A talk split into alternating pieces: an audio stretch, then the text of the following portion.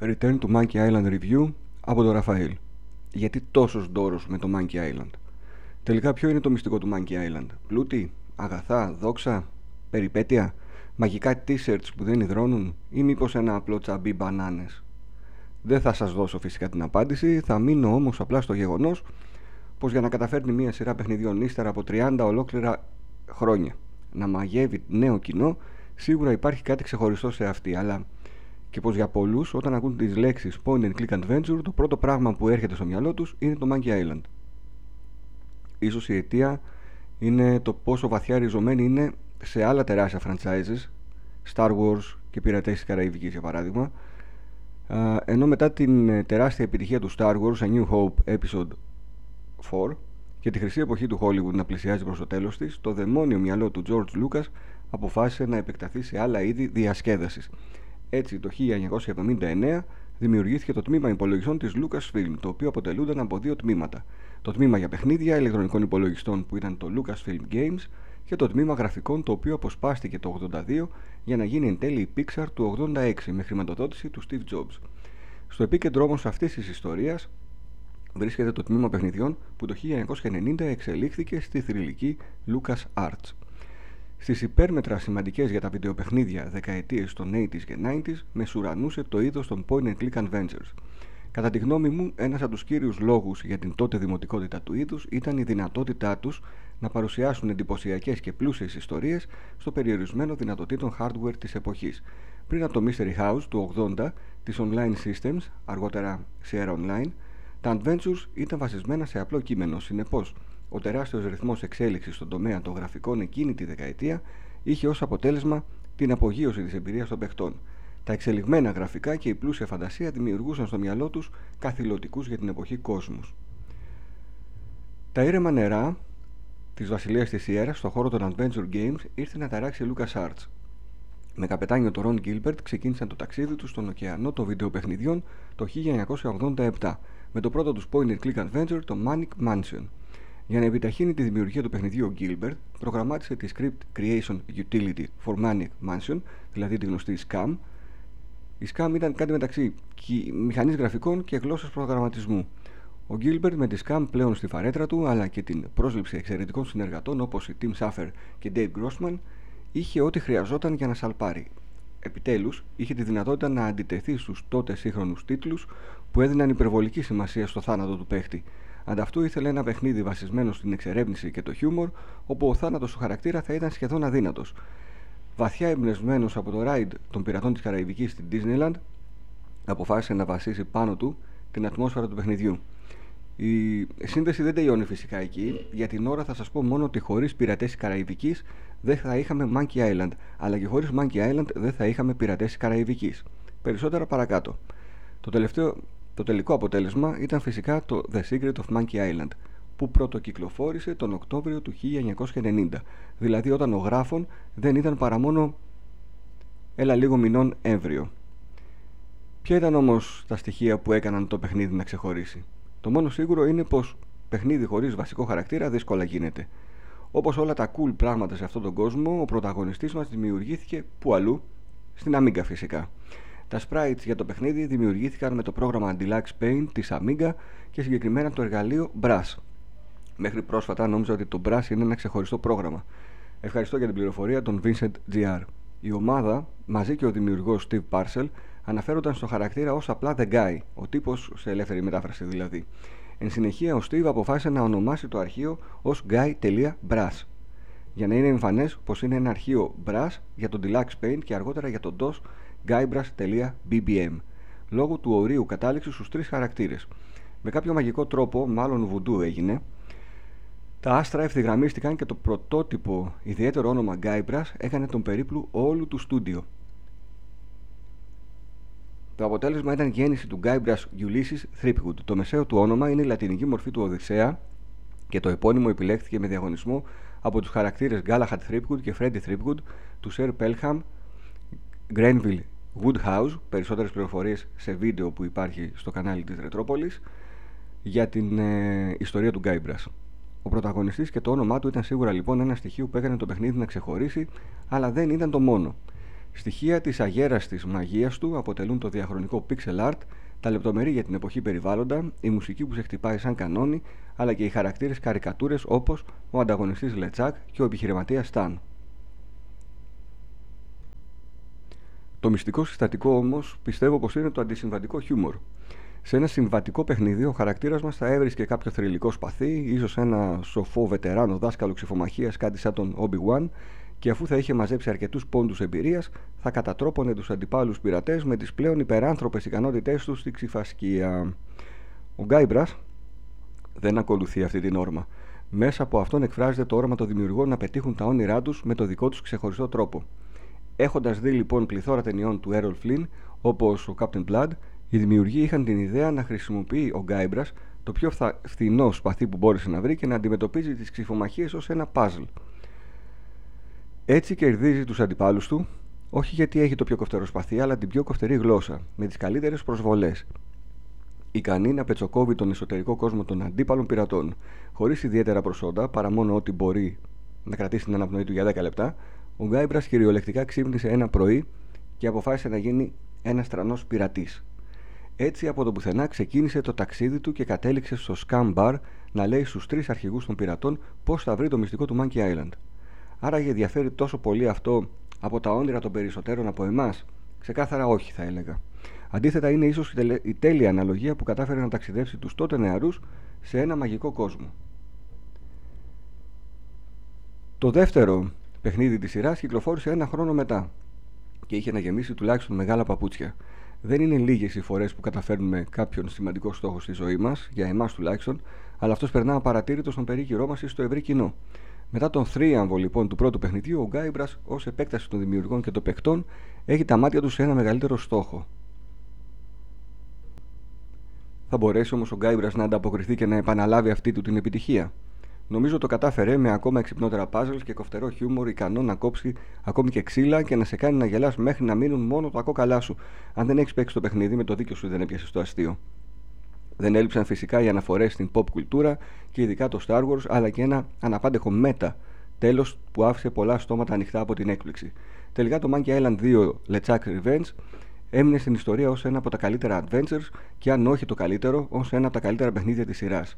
Όπως και το πρώτο παιχνίδι, ήταν μικρή επιτυχία στην Αμερική, αλλά άκρος επιτυχημένο σε όλη την Ευρώπη για PC και Amiga. Δυστυχώς το 2 ήταν και το τελευταίο παιχνίδι της σειράς στο οποίο δούλεψε ο δημιουργός Ron Gilbert. Τα ενία για τον τρίτο τίτλο της σειράς ανέλαβαν οι Jonathan Ackley και Larry Ahern, που έφτιαξαν και το Full Throttle.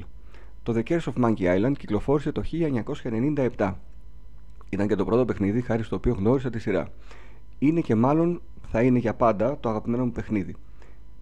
Καθώς ήταν αυτό που με έκανε να αγαπήσω το μέσο των βιντεοπαιχνιδιών γενικότερα. Δηλώνω ακόμη και σήμερα ερωτευμένος με το εξώφυλλο αλλά και το γενικότερο art style του, το οποίο είναι ίσως ό,τι πιο διαχρονικό και αιώνιο έχει υπάρξει στον τομέα. Με την έλευση των CD-ROMs, τα γραφικά του παιχνιδιού δεν είναι πλέον pixel art, αλλά είναι καρτούν της εποχής με σίγουρη επιρροή από τις πρόσφατες επιτυχίες της Disney όπως το Aladdin, το Lion King και η Pocahontas. Κάθε χαρακτήρας και φόντο διακρίνεται από τεράστια λεπτομέρεια που θα έκανε μερικά σύγχρονα βιντεοπαιχνίδια να ντρέπονται. Για πρώτη φορά η σειρά αποκτά voice-overs και ο Γκάιμπρας βρίσκει για πάντα τη φωνή του στο πρόσωπο του Ντομινίκ Αρμάτο που τον ενσαρκώνει και σε όλα τα μετέπειτα παιχνίδια. Το γέλιο είναι φυσικά αυτόν από τα πρώτα δευτερόλεπτα του παιχνιδιού αφού ο Γκάιμπρας περνά όλα τα εμπόδια με πλάγιο τρόπο και τα voice-overs μόνο ενισχύουν την εμπειρία. Ταυτόχρονα, οι δημιουργοί έκαναν μια αξιόλογη προσπάθεια στο να απαντήσουν κάποια από τα ερωτήματα που άφησε το τέλος του 2. Σε μια περιπέτεια με αρχή σκοπό, μέση και τέλος, ο Γκάιμπρας αποδεικνύει πως είναι ένας τρανός πειρατής έτοιμος για το επόμενο βήμα στη ζωή του. Προσωπικά, το τρίτο παιχνίδι, χωρίς καν να το καταλάβω, μου δημιούργησε ένα θαυμασμό για τους πειρατές. Την ίδια εποχή που έπαιξα το παιχνίδι, έτυχε να έρθω στη ζωή μου και άλλοι πειρατές σε animated μορφή, όπως ο πειρατής του διαστήματος Captain Harlock, οι πειρατές των ε, σκοτεινών νερών και ένας πειρατής με ψάθινο καπέλο από Ιαπωνία μεριά, του οποίου τι περιπέτειες διαβάζω κάθε εβδομάδα ακόμα και σήμερα. Για άλλους όμως η αγάπη για τους πειρατές ήρθε αργότερα με τις ταινίες των πειρατών της Καραϊβικής και τον καπετάνιο Jack Sparrow. Τι θα απαντούσες άραγε αν σου έλεγα ότι οι πειρατές Καραϊβικής είναι το Monkey Island; Φήμες για μια animated ταινία Monkey Island υπήρχαν στο ίντερνετ για χρόνια, αλλά επιβεβαιώθηκαν το 2011 μετά την κυκλοφορία των remakes. Δυστυχώς η ταινία ακυρώθηκε. Ο Steven Spielberg, ο οποίος είχε στενή επαγγελματική σχέση με τον George Lucas, θα ήταν υπεύθυνος για αυτή. Ο τίτλος θα ήταν ίδιος με αυτόν του τρίτου παιχνιδιού, The Curse of Monkey Island, αλλά με διαφορετική πλοκή και θα έπαιρνε την ιστορία του Guybrush από την αρχή. Το σενάριο έγραφε ο Ted Elliot, άγνωστο εκ, εκ πρώτη όψεως όνομα ή μήπως όχι. Ο Ted Elliot έγραψε αργότερα όμως το σενάριο για τέσσερις από τις πέντε ταινίες των πειρατών της Καραϊβικής. Mm, περίεργη σύμπτωση. Η φήμη είναι πως το σενάριο των δύο πρώτων ταινιών των πειρατών μοιάζει πολύ με το σενάριο της ακυρωμένης ταινίας. Δεν θα μάθουμε ποτέ το 100% της αλήθειας, αλλά τρανταχτές ομοιότητες υπάρχουν και κάποτε είχα διαβάσει ένα πολύ καλό άρθρο που ανέλυε πως οι χαρακτήρες των ταινιών σχετίζονται με αυτούς των βιντεοπαιχνιδιών. Ένας κύκλος έκλεισε με το τρίτο μέρος της σειράς, καθώς ήταν το τελευταίο που χρησιμοποίησε τη μηχανή SCAM. Το τέταρτο κεφάλαιο, γνωστό ως Escape from Monkey Island, ήρθε το 2000 και έκανε τη μετάβαση στα 3D γραφικά με τη χρήση της Grim Engine που δημιουργήθηκε για το Grim Fandango. Στα χέρια μου έφτασε γρήγορα το demo του παιχνιδιού για το οποίο έχω μια πολύ ιδιαίτερη ιστορία που λυπάμαι αλλά δεν θα ήθελα να μοιραστώ εδώ. Τα 3D γραφικά σήμερα είναι άγκρο εντυπωσιακά και για πολλούς αναπόσπαστο κομμάτι του σύγχρονου βιντεοπαιχνιδιού. Όμως για πολλές παλιές σειρές, όπως παραδείγματος χάρη το Prince of Persia, η μετάβαση την εποχή εκείνη έγινε τουλάχιστον κουτσά ειδικά για περιπτώσεις όπου ο προκάτοχός σου έχει ένα art style σαν αυτό του Kers. Αυτό δεν σημαίνει πως το παιχνίδι ήταν κακό. Αντίθετα, έλαβε καλές κριτικές, χωρίς όμως να πουλήσει αρκετά ε, αντίτυπα και δυστυχώς θα παραμείνει για αρκετούς ως το χειρότερο της σειράς. Ήταν άλλωστε και το κατέβασμα της αυλαίας για τα adventures της Lucas Arts. Η σειρά κατάφερε όμως να επιστρέψει σε επεισοδιακή μορφή, 5 επεισόδια με το πέμπτο της κεφάλαιο, το Tales of Monkey Island, κυκλοφόρησε το 2009 από την Telltale Games υπό την άδεια της Lucas Arts. RIP Telltale Games πλέον. Η Telltale ίσως να σας φαίνεται εντελώς τυχαία επιλογή όμως ιδρύθηκε από πρώην μέλη της Lucas Arts ανάμεσα σε αυτά και ο διευθυντής σχεδιασμού της ο Dave Grossman στον οποίο αναφερθήκαμε στην αρχή της ιστορίας μας. Στα αρχικά στάδια μάλιστα είχαν και την υποστήριξη του Ron Gilbert για το σχεδιασμό του εγχειρήματος και της ιστορίας. Δυστυχώς το τρίτο βασικό μέλος της ομάδας, ο Tim Saffer, δεν συμμετείχε στο έργο. Σε ακόμα μεγαλύτερη έκπληξη όλων, η LucasArts κυκλοφόρησε και ένα remake του πρώτου παιχνιδιού. Το παιχνίδι είχε βελτιωμένη μουσική και voice overs, καθώς και νέα γραφικά με επιλογή και αδιάλειπτη μετάβαση στα παλιά γραφικά. Έδωσε έτσι τη δυνατότητα στους παίχτες να παίξουν το παλιό παιχνίδι με voice overs.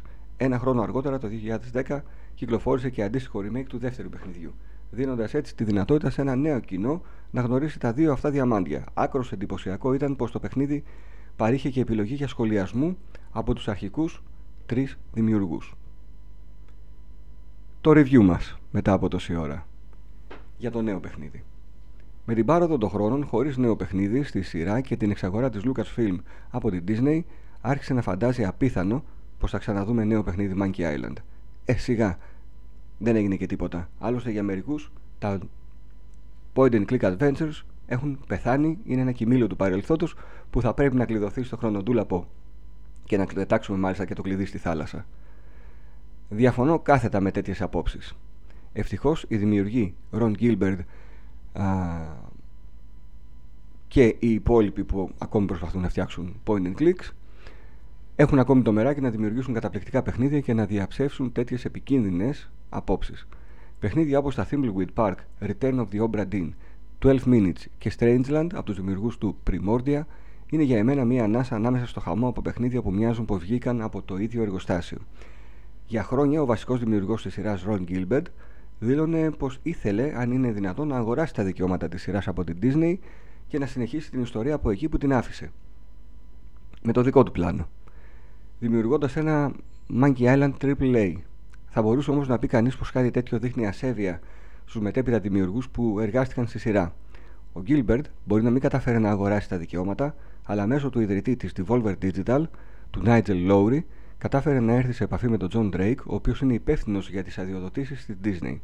Αμέσως ο Gilbert προσέγγισε τον δημιουργό Dave Grossman για να ενισχύσει την προσπάθεια του στούντιο Terrible Toy Box, αλλά δυστυχώς ο Tim Saffer ασχολείται με το δικό του στούντιο, την Double Fine, και δεν συμμετείχε στη νέα αυτή προσπάθεια. Μετά από συναντήσεις τον Ιανουάριο του 2020, το όνειρο έγινε επιτέλους πραγματικότητα και η Disney έδωσε στη δημιουργική ελευθερία, έδωσε μάλλον τη δημιουργική ελευθερία να φτιάξουν ένα παιχνίδι όπως το ήθελαν. Το παιχνίδι ανακοινώθηκε από τον Gilbert στο blog του. Πότε; Την Πρωταπριλιά του 2022. Πως ε, προς έκπληξη της βιομηχανίας. Τελικά στις 4 Απριλίου έγινε επίσημη ανακοίνωση με βίντεο στο YouTube από την Devolver Digital. Έτσι στις 19 Ενά του 2022 έφτασε επιτέλους στα χέρια μου το έκτο κεφάλαιο της σειράς Monkey Island με τίτλο Return to Monkey Island. Η αλήθεια είναι πως παρόλο που το έκανα προπαραγγελία, κράτησα μικρό καλάθι για το παιχνίδι. 12 ολόκληρα χρόνια πέρασαν από το τελευταίο παιχνίδι και ίσως η μαγεία χάθηκε. Ευτυχώς όμως με εξέπληξε ευχάριστα. Κάποιοι έλεγαν πως το παιχνίδι θα είναι το Monkey Island AAA. Στο τρέιλερ όμως είχαμε δει το δαιμονικό κρανίο Mari, μάλλον το Monkey Island 3α και όχι AAA. Στο τρέιλερ όμως είχαμε δει το δαιμονικό κρανίο Mari από το τρίτο παιχνίδι. Τι συμβαίνει τελικά; Με μερικές αριστοτεχνικές τρίπλες που θα ζήλευε και ο Ροναλντίνιο στα νιάτα του, το παιχνίδι καταφέρει να μην ακυρώσει την ιστορία των προηγούμενων παιχνιδιών και ταυτόχρονα να συνεχίσει από το κενό που δημιούργησε το τέλος του δεύτερου παιχνιδιού. Το γεγονός αυτό μας ξεκαθαρίζεται με την προστίκη ενός άλμπουμ το οποίο μπορούμε να ξεφυλίσουμε. Κάνοντας κλικ στις διάφορες εικόνες, ο Γκάιμπρας μας εξιστορεί σύντομα το αντίστοιχο κομμάτι της περιπέτειάς του. Ξεκινώντας λοιπόν το παιχνίδι, ερχόμαστε κατευθείαν σε επαφή με το νέο art style του τίτλου, το οποίο φυσικά δεν παρέλειψε να σχολιάσει με αστιάκι το ίδιο το παιχνίδι, σπάζοντας τον τέταρτο τοίχο. Τα Monkey Island κατάφεραν να είναι παιχνίδια για μεγάλους και παιδιά, ειδικά για παιδιά. Χαρακτηρίζονταν όμως από μια ιδιαίτερη διαφορά. Σέβονταν και δεν υποτιμούσαν το παιδικό κοινό, δείχνοντάς του έτσι το σεβασμό που του αξίζει. Εκ πρώτης όψεως, το νέο art style ίσως σας φανεί παιδικό ή απλά περίεργο. Σίγουρα θα έλεγα πως έχει στοιχεία καρτούν της εποχής, όμως δεν έχω τις κατάλληλες γνώσεις για να το αναλύσω σε βάθος και θα παραθέσω την ταπεινή μου άποψη ως κοινό θνητός. Είναι αρκετά αφηρημένο και διακρίνεται από πολλές ευθείες και χοντροκομμένο σχέδιο, το οποίο ταιριάζει γάντι στους πειρατές. Τα χρώματα είναι έντονα και χρησιμοποιούν χοντροκομμένες εναλλαγές, χωρίς όμως πολλές αποχρώσεις όταν πρόκειται για τους χαρακτήρες. Όχι πάντα βέβαια. Αυτό σίγουρα δημιουργεί ασυναίσθητα μια ρετρό ατμόσφαιρα. Η φιλοσοφία είναι μάλλον ανάποδη από αυτή του Cares of Monkey Island, δηλαδή του τρίτου παιχνιδιού, καθώς την υπερβολική λεπτομέρεια αντικαθιστά η έλλειψη αυτής. Αυτό έδωσε τη δυνατότητα στους δημιουργούς να σπάσουν τους παραδοσιακούς νόμους της γεωμετρίας και το αποτέλεσμα είναι αξιοσημείωτο. Ιδιαίτερη φροντίδα έχει δοθεί στο να διαφέρουν τα χρώματα των σημαντικών χαρακτήρων που βρίσκονται ταυτόχρονα στην οθόνη, ώστε να ενισχύει τις διάφορες αντιθέσεις μεταξύ τους και τη διαφορετικότητα. Π.χ. η αντιπαλότητα μεταξύ του Γκάιμπρας και του Λετσάκ. Αντίθετα, περισσότερες αποχρώσεις χρησιμοποιούνται στα φόντα, με τις αποχρώσεις του μπλε, του μοβ και του πράσινου να κυριαρχούν. Τέλος, η κίνηση των χαρακτήρων μου έκανε θετική εντύπωση και θα έλεγα πως μου θύμισε μαριονέτες, αλλά με την καλή έννοια. Μετά την πρώτη αποκάλυψη του παιχνιδιού, ένα πολύ μικρό κομμάτι του κοινού εξέφρασε τη δυσαρέσκειά του για το art style με καθόλου κόσμιο τρόπο. Αυτό είχε ως αποτέλεσμα να κλείσει ο Γκίλμπερ τα σχόλια στο blog του και να σταματήσει να μιλάει για το παιχνίδι μέχρι την κυκλοφορία του. Έχοντας παίξει πλέον το παιχνίδι, δηλώνω πως αυτές οι αντιδράσεις ήταν πέρα για πέρα λάθος. Όποιος δώσει λίγο χρόνο στο παιχνίδι, είμαι σίγουρος πω θα συνηθίσει το art style πολύ γρήγορα και σε αρκετό κόσμο θα αρέσει πολύ. Σίγουρα προτιμώ το art style των τριών πρώτων παιχνιδιών. Με την ομορφιά του 3 να ξεχωρίσει. Όμως δεν βρίσκω και κάτι που να με αποτρέπει στη νέα αυτή προσέγγιση. Οι δημιουργοί ήθελαν να είναι τελείως διαφορετικό, ώστε να ξεκαθαρίσουν ότι έχουν περάσει 31 χρόνια από το πρώτο παιχνίδι και για τον λόγο αυτό απέφυγαν τελικά το να χρησιμοποιήσουν pixel art. Ω art director επέλεξαν τον Rex Crowley. Ο λόγος ήταν πως ο Gilbert θυμήθηκε μια ιδιαίτερη ζωγραφιά του Guybrush που του είχε στείλει ο Rex το 2007. Προς μεγάλη τους έκπληξη, ο Rex ήταν στο, σχεδιαστής στο Little Big Planet και art director του Nights and Bikes της Double Fine. Είχε δεν είχε, πετάχτηκε τελικά και ο Tim Schafer. Το art style του τελευταίου ίσως σας φανεί πολύ γνώριμο μετά το return of του Monkey Island. Αν δεν έχετε ακούσει ποτέ για το Nights and Bikes, δώστε του μια ευκαιρία, πρόκειται για περίπτωση κρυμμένου διαμαντιού. Το art style λοιπόν δεν είναι pixel art, αλλά κάτι καινούριο για τη σειρά. Ο χρόνος μόνο θα δείξει αν θα καταφέρει να παραμείνει αγέραστο όπως αυτό του 3. Μάλλον όχι. Η μουσική και ο ήχος του παιχνιδιού είναι κορυφαία. Συνθέτες που είχαν δουλέψει στο παρελθόν για τη σειρά, όπως ο Μάικλ Λαντ και ο Πίτερ Μακάνελ, αλλά και ο Κλίν Μπατζακιάν, επιστρέφουν και δίνουν το καλύτερο εαυτό τους. Η Μπάγιακιάν. Η εμπειρία τους με τη σειρά φαίνεται ξεκάθαρα και το αποτέλεσμα είναι ο παίχτης να τραγουδά τις περισσότερες ώρες γνωστές μελωδίες της σειράς. Ο Dominic Armato, παρόλο που έχει αφήσει χρόνια τη βιομηχανία, επιστρέφει θριαμβευτικά στο ρόλο του Guybrush Threepwood. Η Alexandra Boyd και ο Denny Delk επιστρέφουν επίσης και δανείζουν για άλλη μία φορά τη φωνή τους στην Ελέιν και τον Μάρεϊ, το δαιμόνιο ομίλων, ομιλούν κρανίο. Την επιστροφή της κάνει και η αξεπέραστη βετεράνος της σειράς η Leilani Jones σε διπλό ρόλο, αυτούς της Voodoo Lady και της Κάρλα. Δυστυχώς, την επιστροφή του δεν κάνει ο Ερτ Bowen για να δανείσει τη φωνή του Λετσάκ, καθώς αποσύρθηκε από τη βιομηχανία το 2017. Τον αντικατέστησε όμως αξιόλογα ο Τζες Χάρνελ. Τέλος, το μεγαλύτερο παράπονό μου είναι η φωνή του Σταν. Αντί για την τέλεια για το ρόλο φωνή του Πατ Πίνεϊ, ακούμε την κατώτερη κατά τη γνώμη μου πάντα εκτέλεση του Gavin Hammond από το Tales of Monkey Island.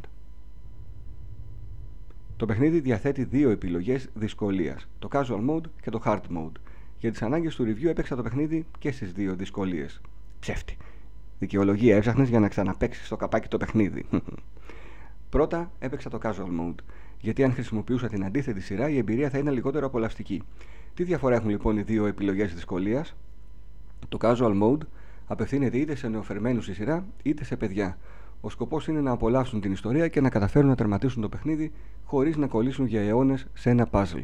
Κάτι παρόμοιο είχαν επιχειρήσει οι δημιουργοί και στο Thimbleweed Park, αλλά εκεί ήταν ξεκάθαρο πως κάτι λείπει και κάποια πράγματα φαίνονταν λες και συνέβησαν μαγικά. Εδώ η υλοποίηση είναι πολύ καλύτερη. Λείπουν 2-3 από το σύνολο των puzzles. Αλλά έχουν απλουστευτεί, άλλα έχουν ε, κοπεί εν μέρη. Ε, πάντως δεν υπάρχει κάποιο αισθητό κενό. Από την άλλη, το hard mode, μόνο hard mode δεν θα το χαρακτήριζα. Το παιχνίδι έχει έξυπνα και χιουμοριστικά puzzles που βγάζουν νόημα και είναι στο πνεύμα της σειράς. Κάποια puzzles θυμίζουν περιστατικά και puzzles από τα τρία πρώτα παιχνίδια. Μάλιστα, υπάρχει ένα puzzle αφιερωμένο στην προστασία αντιγραφής του πρώτου παιχνιδιού. Ναι, ένα παιχνίδι με θέμα τους πειρατές είχε προστασία κατά των πειρατών. Για να παίξει το πρώτο παιχνίδι έπρεπε να, ευθυγμα... έπρεπε να ευθυγραμμίσεις δύο περιστρεφόμενους δίσκους ώστε να σχηματίσει ένα πρόσωπο που έβλεπε στην οθόνη σου και να πληκτρολογήσει τη χρονολογία που προκύπτει. Σε καμία περίπτωση όμως δεν ταιριάζει ο χαρακτηρισμός hard. Η συντριπτική τους πλειοψηφία είναι αρκετά βατή, ειδικά στο πρώτο μέρος του παιχνιδιού. Δεν μπορώ για κανένα λόγο να το φανταστώ να ανήκει στο πάνθεο των δύσκολων adventures. Στην αρχή του παιχνιδιού οι διαφορές είναι απειροελάχιστες, αλλά πληθαίνουν ε, στο τελευταίο μέρος του παιχνιδιού. Χρειάστηκα λιγότερο από 10 ώρες για να τερματίσω το casual mode στον χρόνο αυτό συνυπολογίζω και το χρόνο που διέθεσα για να δοκιμάσω κάτι που θα κόψει την ανάσα στους βετεράνους της σειράς. Σε άλλες 8 ώρες τελείωσα και το δεύτερο playthrough στο hard mode. Για όσους φοβούνται ότι θα κολλήσουν και αυτό θα χαλάσει την εμπειρία τους, το παιχνίδι διαθέτει ένα πολύ προσεγμένο σύστημα από hints. Είναι πολύ πιθανό ότι θα, κάπου θα κολλήσει κανείς και αρκετοί θα σπεύσουν στην αναζήτηση βοήθειας από το διαδίκτυο. Αυτός λοιπόν είναι ένας καταπληκτικός τρόπος για να το καταστρέψεις ως παιχνίδι και να καταστρέψεις και τη συνολική σου εμπειρία. Για να περιορίσουν αυτό το φαινόμενο, οι δημιουργοί ενσωμάτωσαν στο παιχνίδι το προαναφερθές σύστημα. Το βιβλίο, το hints. Δεν σου δίνει ομάτι λύση, αντίθετα σου τη δίνει σταδιακά κομμάτι-κομμάτι. Στην αρχή σου λέει απλά τι είναι αυτό που θες να καταφέρεις. Μετά σου δίνει μια μικρή καθοδήγηση και πάει λέγοντας, λέγοντας. Ίσως έχεις να κάνεις μερικά βήματα και απλά σου λέει το τελευταίο ή ίσως έχεις βρει όντως τη λύση και κάτι κλίκαρες περίεργα με αποτέλεσμα να νομίζω ότι δεν δουλεύει. Το δεύτερο έτυχε σε εμένα και αφού έκανα 10 σβούρες με έσωσε κυριολεκτικά γιατί κατάλαβα ότι κάπου τα έκανα θάλασσα στο κλικάρισμα. Επίσης, σε κάθε σημείο του ταξιδιού μας, ο Γκάιμπρας κρατάει μία λίστα με τα to-dos που μας βοηθάει να οργανώσουμε τη σκέψη μας για το τι πρέπει να καταφέρουμε αλλά και στο να θυμηθούμε εύκολα πού αφήσαμε το παιχνίδι αν για κάποιο λόγο κάναμε ένα διάλειμμα αρκετών ωρών. Τέλος, για τη διευκόλυνση της μετακίνησης στο χάρτη, ο παίχτης μπορεί να κάνει διπλό αντί για μονό κλικ και ο Guybrush θα κινηθεί πολύ γρήγορα ώστε να μεταβεί γρήγορα στο σημείο που θέλει. Αυτό κάνει πολύ πιο ευχάριστα τα μπρος πίσω στο χάρτη όταν ψάχνεις τη λύση για κάποιο puzzle για παράδειγμα. Το χαρακτηριστικό χιούμορ της σειράς είναι φυσικά παρόν και προσφέρει άπειρο γέλιο. Τα δεδομένα στον χώρο των βιντεοπαιχνιδιών έχουν αλλάξει πλέον τρομακτικά από το πρώτο παιχνίδι και τα στραβάδια της βιομηχανίας Όπως τα DLCs και αχρίαστα pre-orders bonuses, δεν υπήρχε καμία περίπτωση να ξεφύγουν από το σκόπευτρο των δημιουργών. Είχαν λοιπόν την πανέξυπνη ιδέα να δώσουν σε όσους κάνουν προπαραγγελία ένα bonus αντικείμενο με το όνομα Horse Armor. Φυσικά το αντικείμενο αυτό είναι αχρίαστο και δεν κάνει τίποτα. Είναι μια καυστική αναφορά στο DLC για το Elder Scrolls 4 Oblivion, το οποίο παρήχε μια κοσμητική φορεσιά για το άλογό μας. Διάφοροι ανίδεοι έτρεξαν στα social media να διατυμπανίζουν ότι δεν έχουν βρει τι κάνει αυτό το horse armor, περιμένοντας όπως έχουν καλομάθει να τους δώσει κάποιος την απάντηση στο πιάτο. Απλά τους ευχαριστούμε για το γέλιο που μας χάρισαν και τους θέλουμε την αγάπη μας. Άπειρα τα easter eggs, πολύ αγαπημένοι χαρακτήρες κάνουν την εμφάνισή τους. Το παιχνίδι δεν μακρηγορεί ώστε να μην βαρεθούν οι νεοφερμένοι και παραμένει σε μερικές αναμνήσεις του τύπου θυμάσαι τότε που ή μερικά inside jokes. Η συζήτηση επιστρέφει γρήγορα στο ψητό και θα σε κάνει, δεν θα σε κάνει ποτέ να νιώσεις ότι χρησιμοποιεί την νοσταλγία για χάρη της νοσταλγίας. Η γραφή σε κάθε συζήτηση είναι σύντομη και εύστοχη, με την κατάληξη να βγάζει νόημα. Θα ήθελα όμως ακόμα περισσότερες επιλογές για διαλόγους. Υπάρχει όμως κάτι που μου έλειψε περισσότερο. Το αγαπημένο μου στοιχείο στα Monkey Island, που είναι η ξυφομαχία με προσβολές. Υπάρχει σε ένα μικρό βαθμό, αλλά πραγματικά θα ήθελα να αφιερωθεί μεγαλύτερο κομμάτι του παιχνιδιού σε αυτήν. Το τέλος θα, δι... θα διχάσει πιστεύω. Άλλοι θα το αγαπήσουν, άλλοι θα το μισήσουν, Μ, άλλοι απλά θα στεναχωρηθούν. Σωστό και λάθος σε αυτά δεν υπάρχει. Όλα είναι καθαρά υποκειμενικά. Το παιχνίδι έχει ελάχιστες απαιτήσεις και ακόμα και σε ένα gaming laptop δεκαετίας τρέχει ακατέβατα 60 καρέ στις υψηλότερες ρυθμίσεις γραφικών. Για την ώρα είναι διαθέσιμο σε PC και σε Nintendo Switch. Με μεγάλη πιθανότητα θα κυκλοφορήσει μελλοντικά και σε άλλες πλατφόρμες. Στο Steam κοστίζει μόλις 23 ευρώ, με την έκδοση του Switch να είναι λίγο ακριβότερη. Ακόμα δεν ξέρουμε το λόγο βέβαια. Δεν έχει κυκλοφορήσει ακόμα retail, αναμένεται να κυκλοφορήσει και σε retail. Τελειώνοντας, θα ήθελα να σου ευχηθώ να μην διστάσεις να σαλπάρεις το ταξίδι σου. Παιχνίδια όπως το Return του Monkey Island αξίζουν και θα αξίζουν το χρόνο και την προσοχή σου. Σε εκλυπαρώ όταν τελειώσει το παιχνίδι και φτάσει στο προορισμό σου να διαβάσεις οπωσδήποτε το γράμμα. Και αν το κάνεις αυτό, μάλλον ένα δάκρυ θα κυλήσει. Δώσε του μία δεύτερη ευκαιρία και επέστρεψε σε αυτό το άρθρο. Θα καταλάβεις. Ελπίζω να περάσατε καλά και αν όχι, τι να κάνουμε. Δυστυχώς, I write, write like a cow. Βαθμός 8,5 για αυτούς που θα ξενήσουν με το τέλος, 9 για αυτούς που θα τους αρέσει το τέλος. Όσοι τελειώσατε το ηχητικό, θα βρείτε στο retropolis.gr κάτω από το review του, Monkey, του Return του Monkey Island δύο ακόμη mini reviews από ρετροπολίτες. Από εμένα και από τον Νίο The Reaper. Καλή ανάγνωση.